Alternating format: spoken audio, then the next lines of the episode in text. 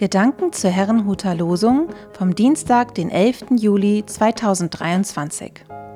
Der Losungsvers aus Prediger 3, Vers 22 lautet: Es gibt nichts Besseres, als dass ein Mensch fröhlich sei in seiner Arbeit, denn das ist sein Teil. Der Lehrtext steht in Kolosser 3, Vers 17.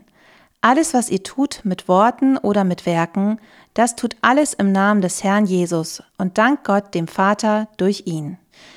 Es spricht Pastor Hans-Peter Mumsen. Wort und Werk im Namen Jesu. Im Buch Prediger, aus dem das heutige Losungswort stammt, macht sich König Salomo grundlegende Gedanken über das Leben und dessen Sinn.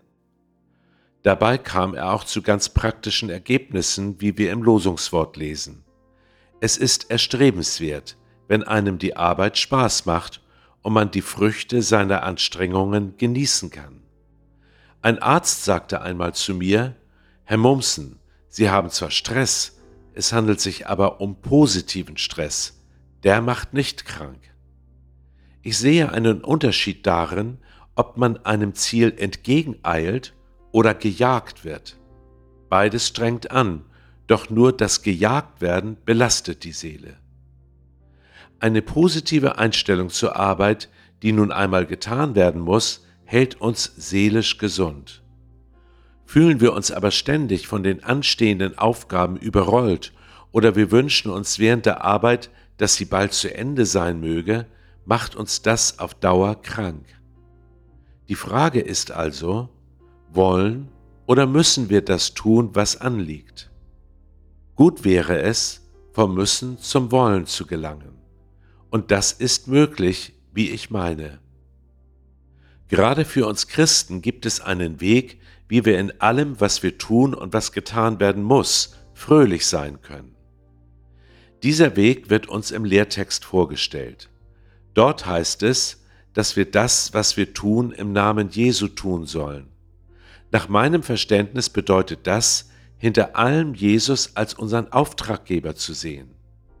Dabei geht es nicht nur um Arbeiten, die direkt etwas mit Glauben oder Kirche zu tun haben, sondern um jede Art von Arbeit. Dazu gibt es einen interessanten Vers in der Bibel. Erfüllt eure Aufgaben bereitwillig und mit Freude, denn letztlich dient ihr nicht Menschen, sondern dem Herrn. Nachzulesen im Epheserbrief Kapitel 6, Vers 7.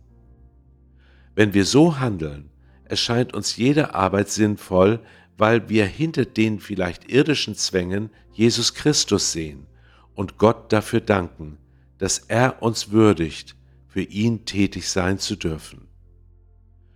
Ich wünsche Ihnen einen gesegneten Tag und wenn Sie möchten, dann beten Sie doch noch mit mir.